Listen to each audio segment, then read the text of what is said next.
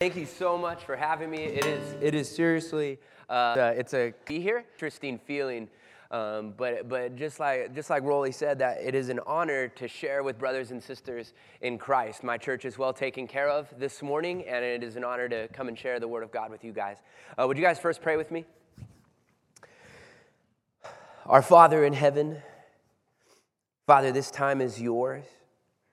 As we gather around the scriptures, Father, we do so recognizing that they are your word to us, that you are a good Father who has not left us to fend for ourselves, to figure out this life of following Jesus for ourselves. Uh, and even something as simple and yet so unique and complex as prayer. Uh, Father, you have given this as a gift by grace.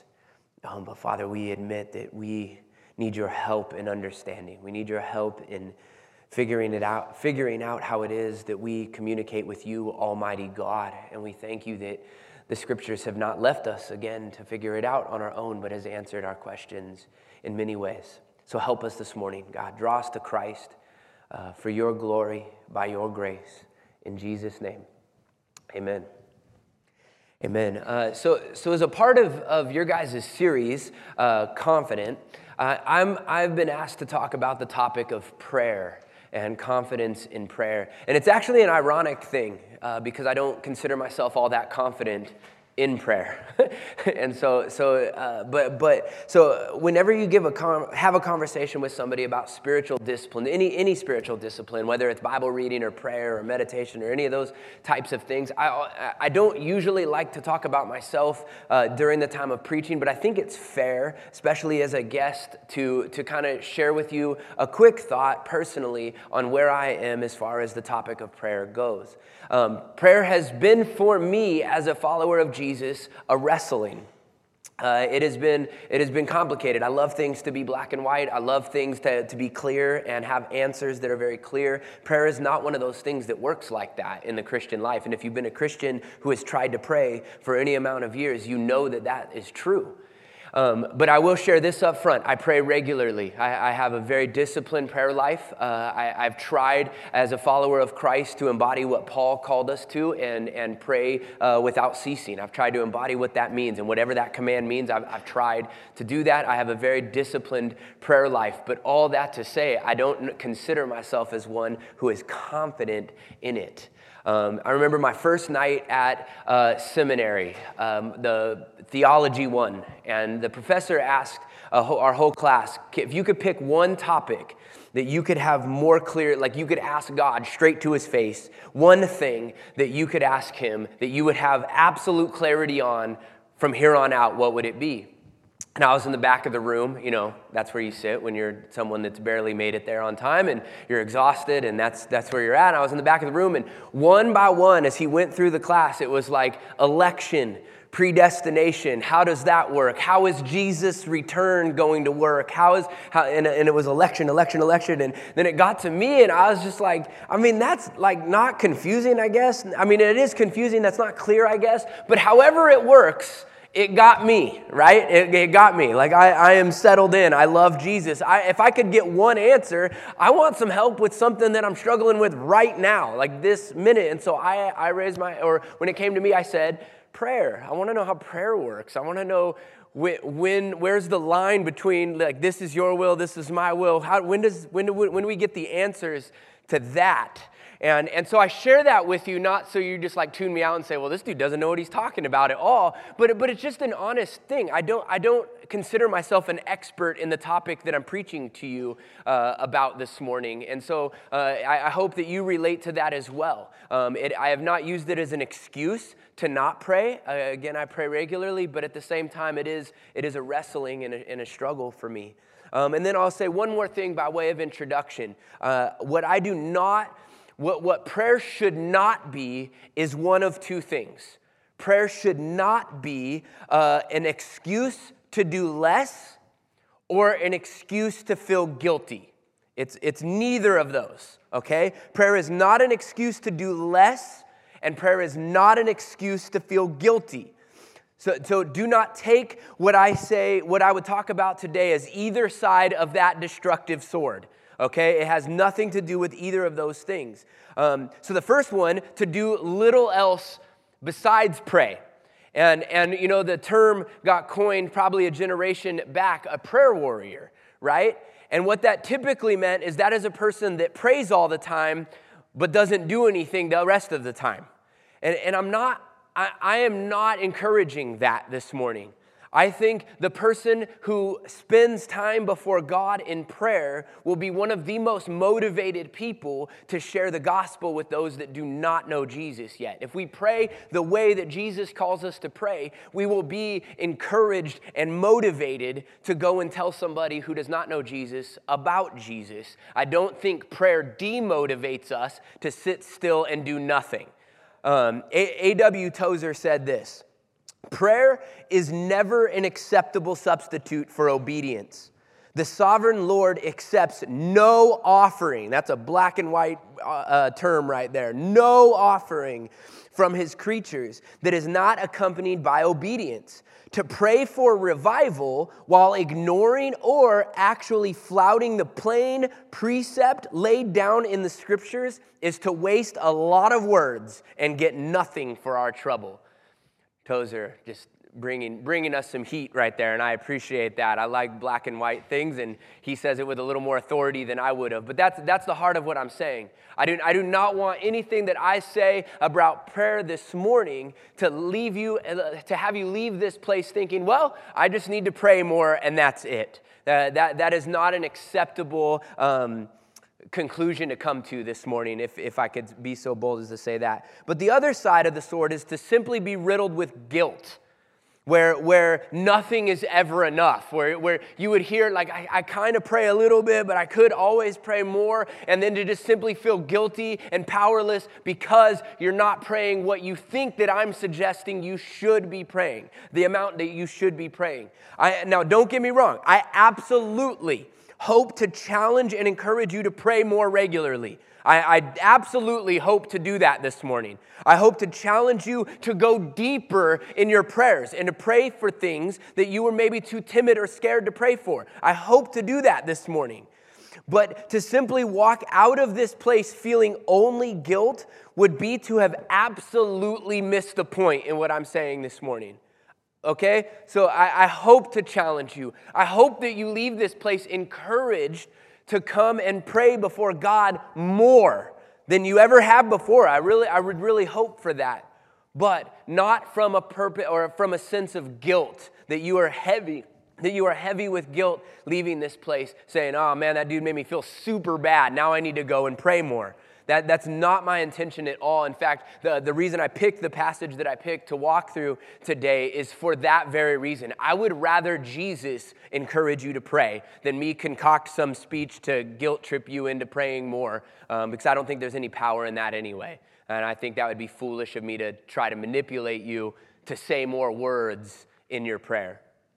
Okay? So if you guys have a Bible, and I, I hope that you do, uh, turn to Luke chapter 11. Luke chapter 11. Uh, th- there is a famous place of, of the so called Lord's Prayer uh, in Matthew 6. Uh, but Luke's rendition is a little bit different with a little bit different purpose. Uh, Matthew 6, uh, you'll know, is from the Sermon on the Mount when, he, when he's doing the Lord's Prayer. But there he is very corrective right? And, and he's saying, like, the Pharisees, don't pray like the Pharisees. They just babble on and on and on and on, and they use a whole bunch of words. Don't pray like them, right? And, and he's saying, so you, when you pray, go into your room all by yourself and go to pray to your Father in heaven. Now, now he has kind of a, an, uh, Matthew has a different purpose for placing the Lord's Prayer there. Here in Luke chapter 11, he is only speaking to disciples. It, the, the, the, the, the whole teaching is brought about by a question from the disciples. And so this is for you, believer. There is not a corrective tone in this. This is simply Him teaching you how to pray. And so we should listen up. This should be like, oh man, look at, listen, Jesus is teaching me how to pray. And for someone like me who has wrestled and had a hard time with prayer, these words are amazing to me. This is what we must cling to when it comes to answering our questions of how do we pray. And so look at with me, if you would, at verse 1. It says, Now Jesus was praying in a certain place. Now, now whatever, whatever comes next, it is spurred on by that fact that what just happened was Jesus was praying. Jesus was, was off and praying, either in the hearing of his disciples or at the very least in the sight of his disciples. And that fact brings about a request, brings about a request from his disciples. Keeps going. And when he finished, one of his disciples said to him, Lord, teach us to pray as John taught his disciples. So, so Jesus finishes praying He's off alone and praying, and whether they can hear him or simply they just know that that's what he was doing, he comes back when he's done and they ask him, Lord, teach us to pray. Teach us to pray. How many of you, and rhetorical question, but how many of you have asked that question? God, teach me to pray better. Teach me to pray deeper. Teach me to pray more. How can I get better at this? But here's the thing this should bring us to a question. We should ask a question. In their request, Lord, teach us to pray, you should at least think to yourself, wait, they don't know how to pray, right? These are, these are Jewish men. They have been praying since they could understand talking.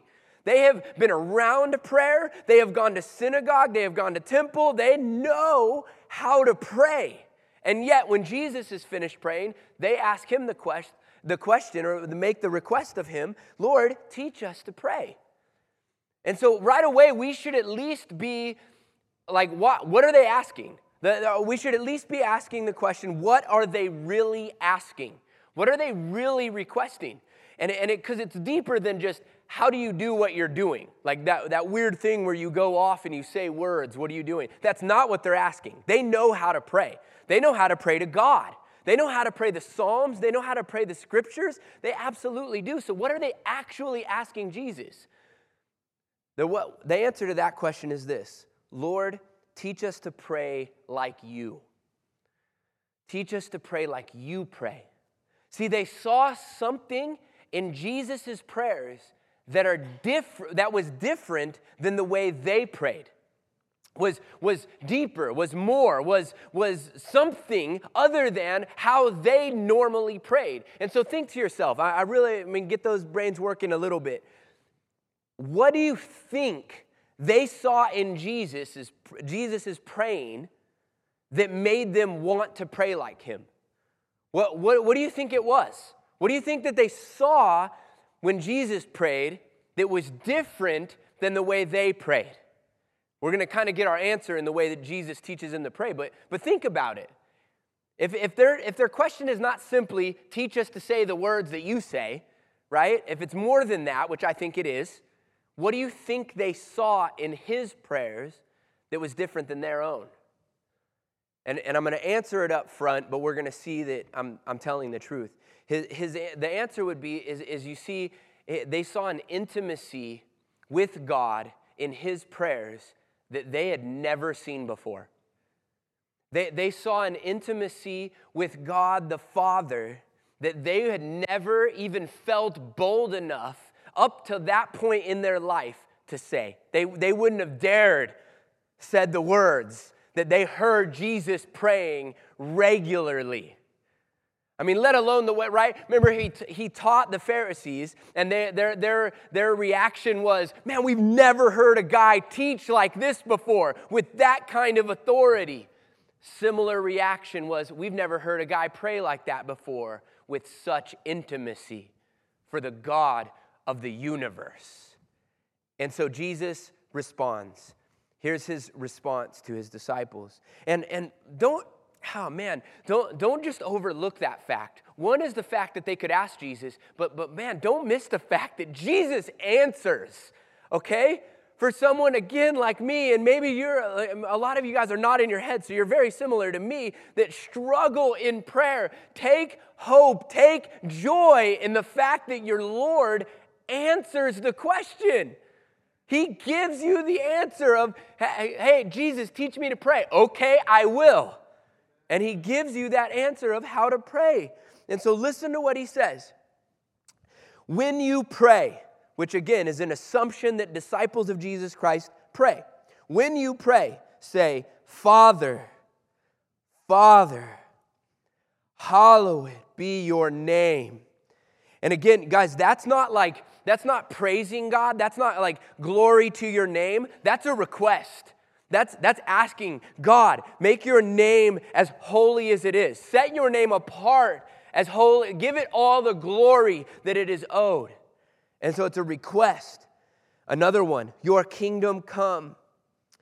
Give us each day our daily, daily, daily bread, and forgive us our sins, for we ourselves forgive everyone who is indebted to us, and lead us not into temptation. and so Jesus answers the question, but what is, what is he actually saying? okay? Like, yes, uh, maybe you ask me the point blank question Cody, do you think we should pray those exact words? Yeah, sometimes I really do think you should. And, and you should really take those words and, and take what they actually mean and pray those words and mean those words. They are powerful words. They are, they are big, powerful requests of God. So, yes, I think you should sometimes. But absolutely, it's, it's well accepted that this, Jesus offers us a pattern of prayer. Of, of, of how of priorities for prayer and things that should be included in our prayers. And so, therefore, if we, if we, the way that we pray is simply asking and requesting always for things and petitioning things and situations, we come back to this passage and say, maybe that's not the right way to pray. Maybe that's not the way that actually I'm called to pray, is to just ask for help on things, because that's almost nowhere in here. Does that, does that make sense? So we should use this as, as almost a rubric for man, because Jesus answered the question How do I pray? Here, here is your answer to how you pray. And so, what, to sum it up in one phrase, what is Jesus' response? Is pray like you know God. Pray like you know God. This pattern for prayer is less about words that you use and words that you say, and much, much more about who, the person that you are praying to. Did you, did you catch that? This prayer is about God. it, it is all focused, it is God centered prayer, not person centered prayer and it is consistently a recognition of who God is. J.I. Packer said it this way Jesus' pattern prayer, which is both crutch and road, as well as walking lesson for the spiritually lame like ourselves, tells us to start with God, for God matters infinitely more than we do. And guys, I, I, I would, if I can, challenge you to take that thought, just that thought alone, and apply it to your own prayer life. How much are my prayers about God? Or how much are my prayers about asking for things and bringing my situations before God? And there, there is call for that. Don't, don't, don't hear me wrongly, okay? That there is room for that. First Peter says that, that you, you bring your stuff to God because he cares for you. Absolutely, you do. But when Jesus answered the question, it was all about God. And I would really encourage you, apply that thought to your own prayer life. But what does Jesus actually say? So look at the stuff that he actually says about God. First, he calls him Father. He teaches his disciples to call God of the universe Father. Tim Keller, who wrote a very helpful book on prayer, calls this the very basis for prayer. That we are only allowed to speak to God on this basis now as, as followers of Jesus. It's Father that we come to Him. We have been adopted, and at no small price, friends, right? We were bought and purchased and adopted by the blood of our big brother Jesus. And by his costly sacrifice on the cross, we are now allowed to be sons and daughters included in the family of God that approach God. And, and, and listen, he is all the other things. He is master, he is Lord, he is always and forever God. And yet, Jesus begins with Father. Approach him like you would a dad. And, and for, for many of us, uh, that, that comes at us two different ways. One side is, well, I have a father and he's not all that cool, or I, I barely even know him, or he was a really bad father. And so for us, and, I, and I'm certainly in that camp, uh, the, the, we hear this and we say, oh, well, thank God, that's refreshing that I can come to a father that is perfect, who will not let me down who will not abandon me, who won't leave me, but who is there in the most perfect way possible. And so, that for many of you, that's probably your story as well. But then there's the other side of you had an awesome father. Maybe a father that even pointed you and directed you towards Christ. Praise God. But you know he wasn't perfect, right?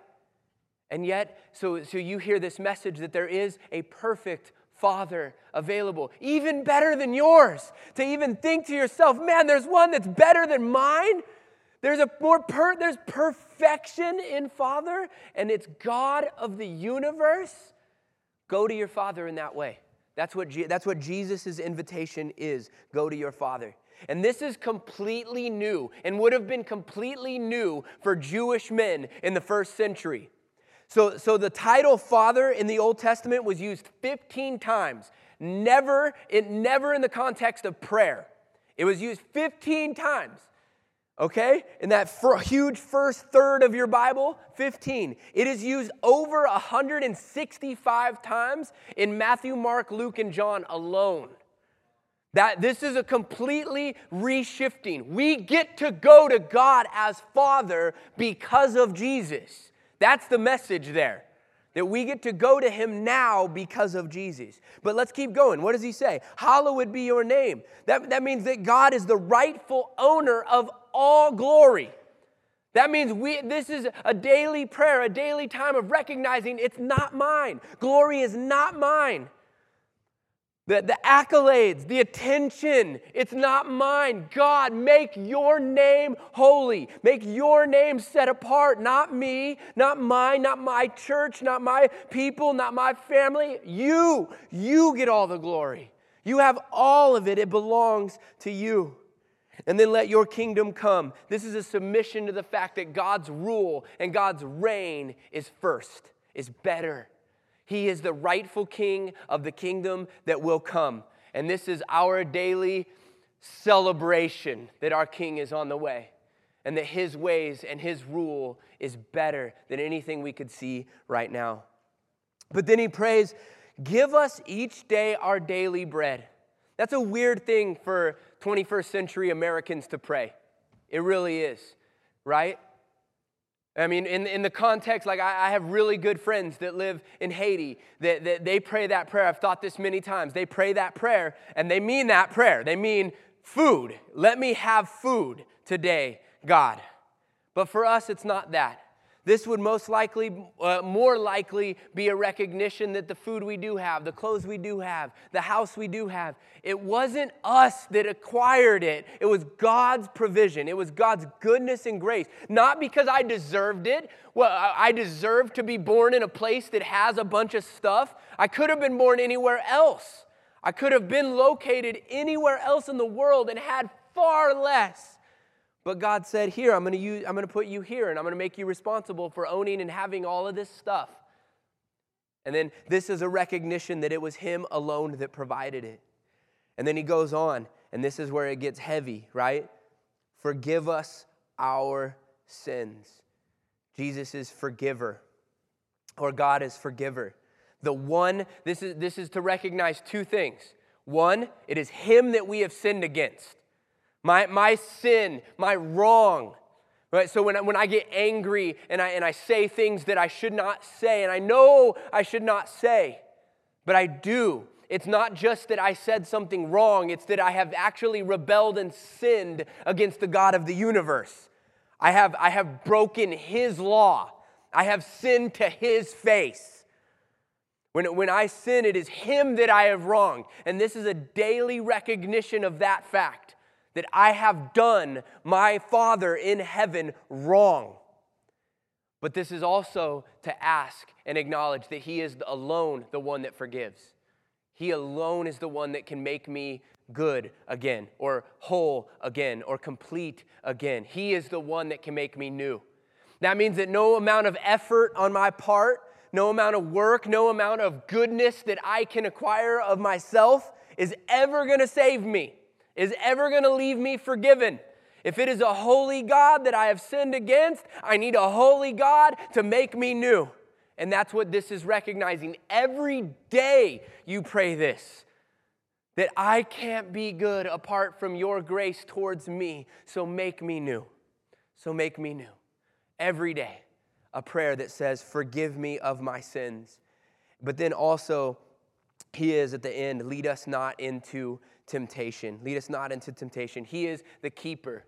If, if, if what he requires in regards to holiness, he will be the one that provides the grace to accomplish it. We pray, we pray to him to say, Lead me not into temptation. You have asked much of me, God. Therefore, I need your grace in order to accomplish it. So lead me not into the places where I'll screw it up. Lead me not into the places where I'd fail you or rebel all over again. You keep me by your grace. You called me, so you keep me by your grace. But then he goes into two quick parables, two quick stories.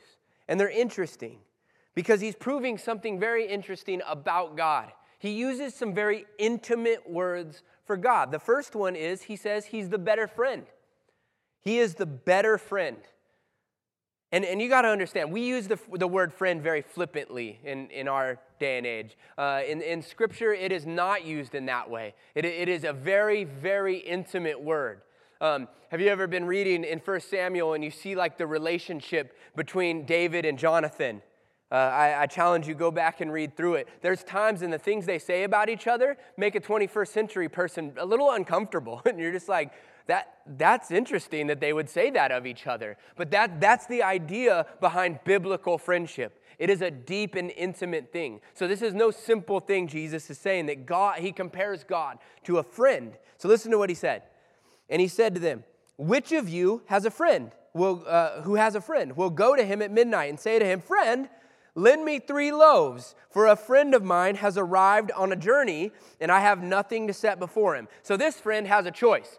He's a bad host or a bad neighbor. He's either, he's either gonna he's either gonna not provide, be a hospitable entertainer for this person that came, which in the first century is a huge deal of hospitality, or he's gonna go wake his buddy up at midnight. He chooses that one, and he's gonna go wake up his buddy. He says, verse 7 and he will answer from within Do not bother me. The door is now shut, and my children are with me in bed. I cannot get up and give you anything.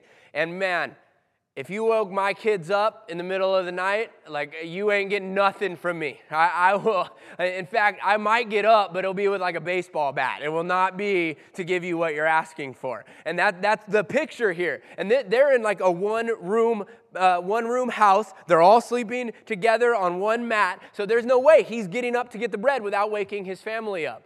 And that's what's, that's the picture here. Verse 8. I tell you, though he will not get up and give him anything because he is a friend, so the friendship is not the motivator here, okay? It's the other friends when he says, yet because of his impudence. That is, that is like shameless persistence. He's just banging on the door and saying, dude, I need bread. Dude, I need bread. Give me the bread. And so he says, he will rise and give him whatever he needs. And I tell you, ask, and it will be given to you. Seek and you will find. Knock and it will be open to you. For everyone who asks receives, and the one who seeks finds, and to the one who knocks it will be opened. And, and let's be honest here. That, that's an invitation, right? What he's saying is God is a better, better friend than that friend who will get up just because you annoyed him enough to get up. But th- let's be honest, that, there's, a, there's a tension there, right? Because he's saying, ask and it will get, be given to you. Seek and it will be given to you. Knock and it'll be open. And, and, and so, like, and this is the part I think where the mystery is. Like, where, well, okay, you just told me that. How can I not take that as just ask for whatever I want then? Right? And get whatever I want. But it's important, you guys, to remind ourselves of who it is we're praying to. Remind ourselves of how Jesus asked us to pray. Praying to Him acknowledges, praying to Him involves our necessary submission to His will. We are praying to Him because we are asking, seeking, and knocking to Him because He is God. We are not, right? We're not asking a buddy, we're asking the God of the universe. And so, therefore, to ask Him instead of simply doing it all by ourselves is to acknowledge that He might be more equipped for the task, right? That He might be better at figuring out what it is that we need. So, when we ask, we can expect to receive, but maybe not in the way that we're asking for it. We should. Tim Keller said this in regards to this, this kind of tension God will only give you what you would have asked for if you knew everything He knows. And that helps me. I, I hope, I hope that helps you. It's because I know me, dude. I, I, I'm broken in a lot of ways. I'm screwed up in a lot of ways. And I know I ask for stupid things. I know I have prayed wrongly for things, for people. I know I have. And so I am grateful that God is sovereign. So when I get to come to Him to pray in prayer, I am doing so acknowledging that He is better, that He is wiser than I am. He, he is God, I am not. And if we ever say to ourselves, pray, you know, I've been praying for this one thing, but I just didn't get it. But if we're praying as Jesus has told us, this thought should be immediately followed by the thought, I know God is good and I know He loves me as a child. So, so we do, right? I mean, anybody in here is probably thinking of something they've prayed for. Uh, I, whenever I come to passages like this, I've been praying for a little boy who has a tumor on the back of his head, and I've been praying for him for almost 10 years. And, and he, he, he's had that tumor, and it's affected him a lot of different ways just because it's on his brain. And they can't remove it. They've just kind of watched different things happen to him as it's been there. Been praying for it for a better part of 10 years. And, and sometimes, you know, he gets progress, and sometimes it, it gets really, really bad.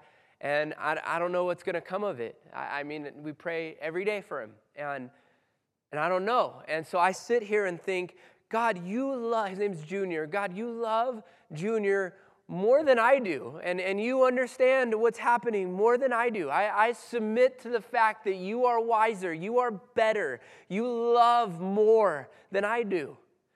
And so, God, I will. I'll submit again. But these times are very good for us to wrestle through. I, I, I, want you to. I want you to sit in that tension. I don't want to excuse it.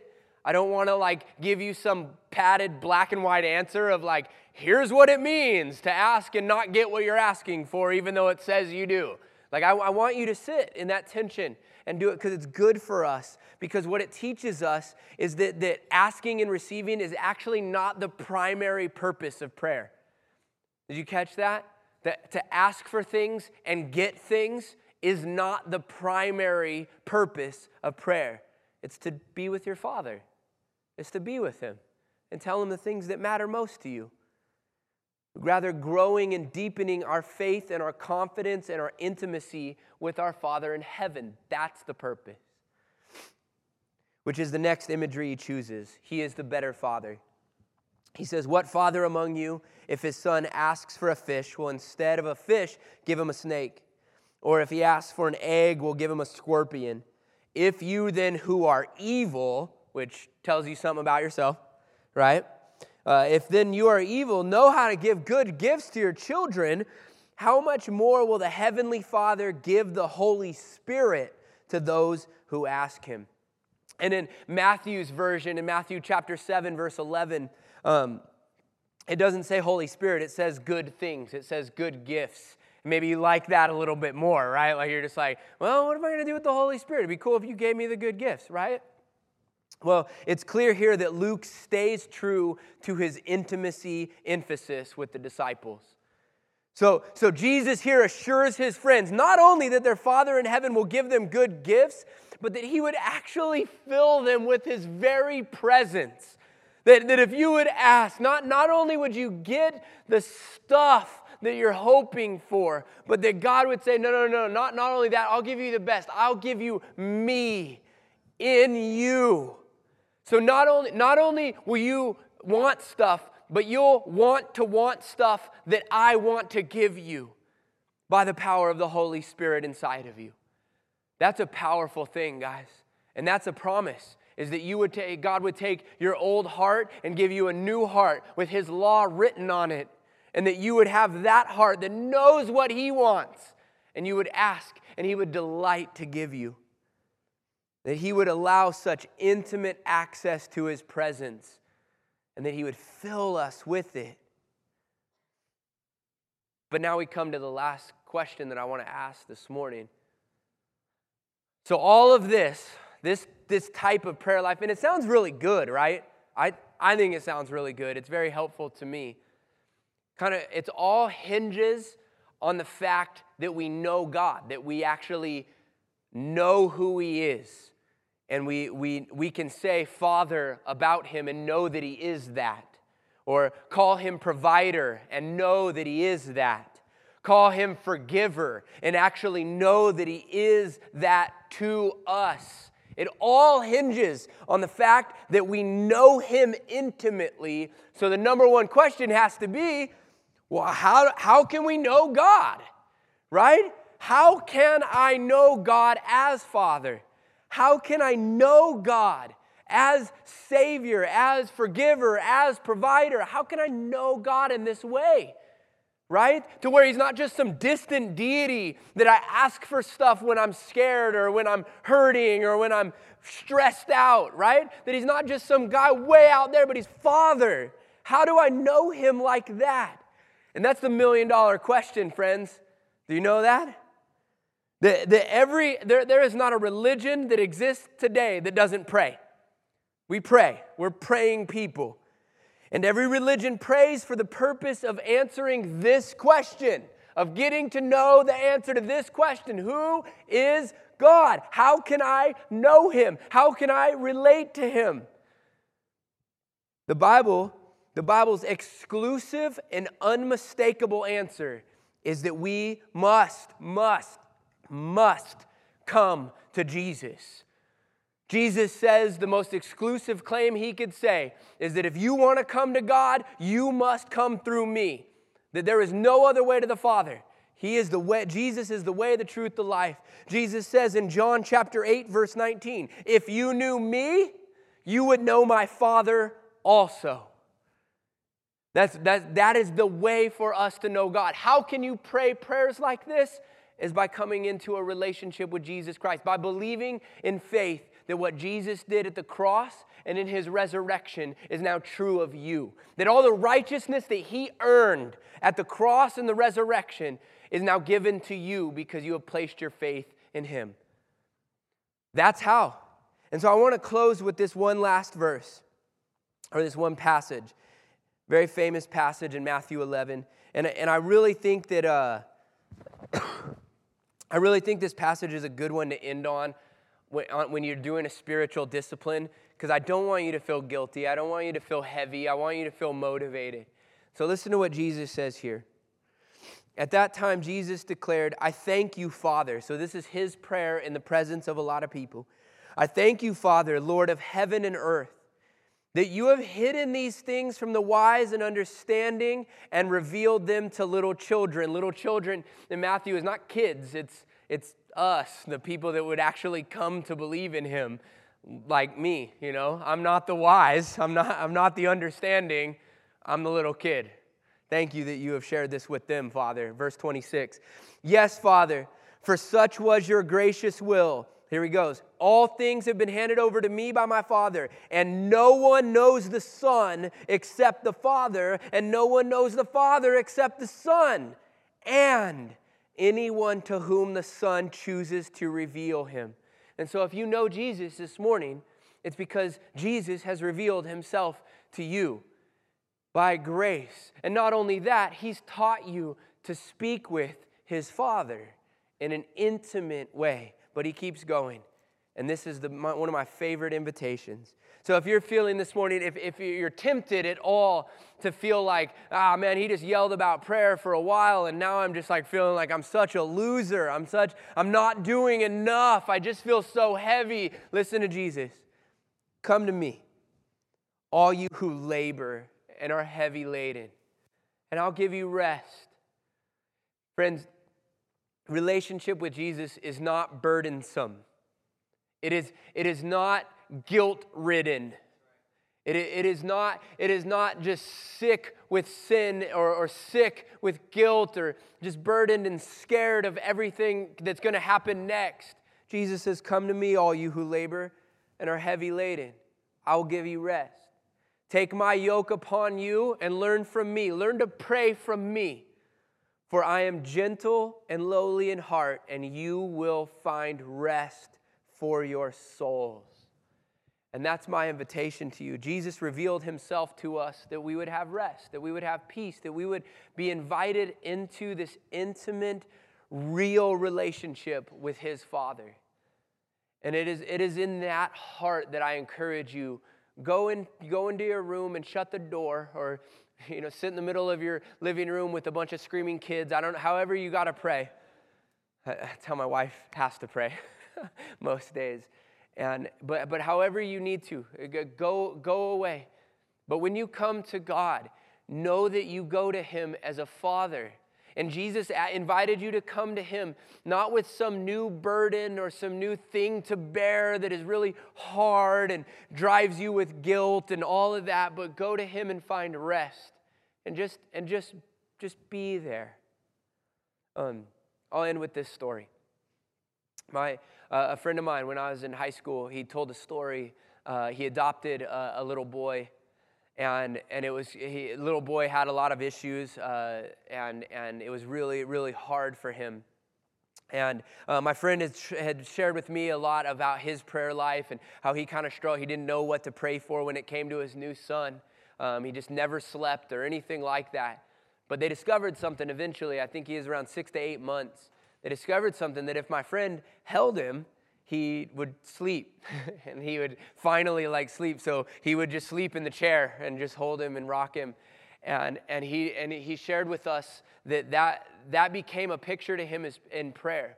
Uh, my friend would always admit that he wasn't super articulate, even though I disagree with that. And he, but, he, but he'd just say, I don't ever know the words when I go in to pray, but that picture of him holding his son and rocking him to sleep changed everything for him in his prayer life because he said, I didn't know the word, he, I, I didn't have anything. He didn't want me to say anything. He didn't need to say anything. I was just sitting there and holding him, and it was love. And it was the most intimate picture he could have. And that's the type of relationship we're invited into. Child, go into your father and sit on his lap. And, and, and if, you, if you have words to say, awesome, say them. Say them like Jesus taught us to say them. Or if you don't, then don't. And just sit there and, and know that you are invited into that type of relationship with Him. Let me pray for you. Our Father in heaven, God, it's weird talking about prayer and then praying. Um, but Father, I thank you, I guess, that, that, that I know you in the way that, that, I, that I'm speaking about you. And I thank you that that is grace from your Son in revealing him to me. And I know that there are people in here, Father, who, who know you like that. And I thank you for that. But I pray that we would leave this place encouraged, even challenged to pray more and to pray more deeply and to pray more intimately. And, and God, that we might hear your answer of how to pray and take it and accept it and, and pray and pray to our Father in heaven who loves us and gave his Son for us.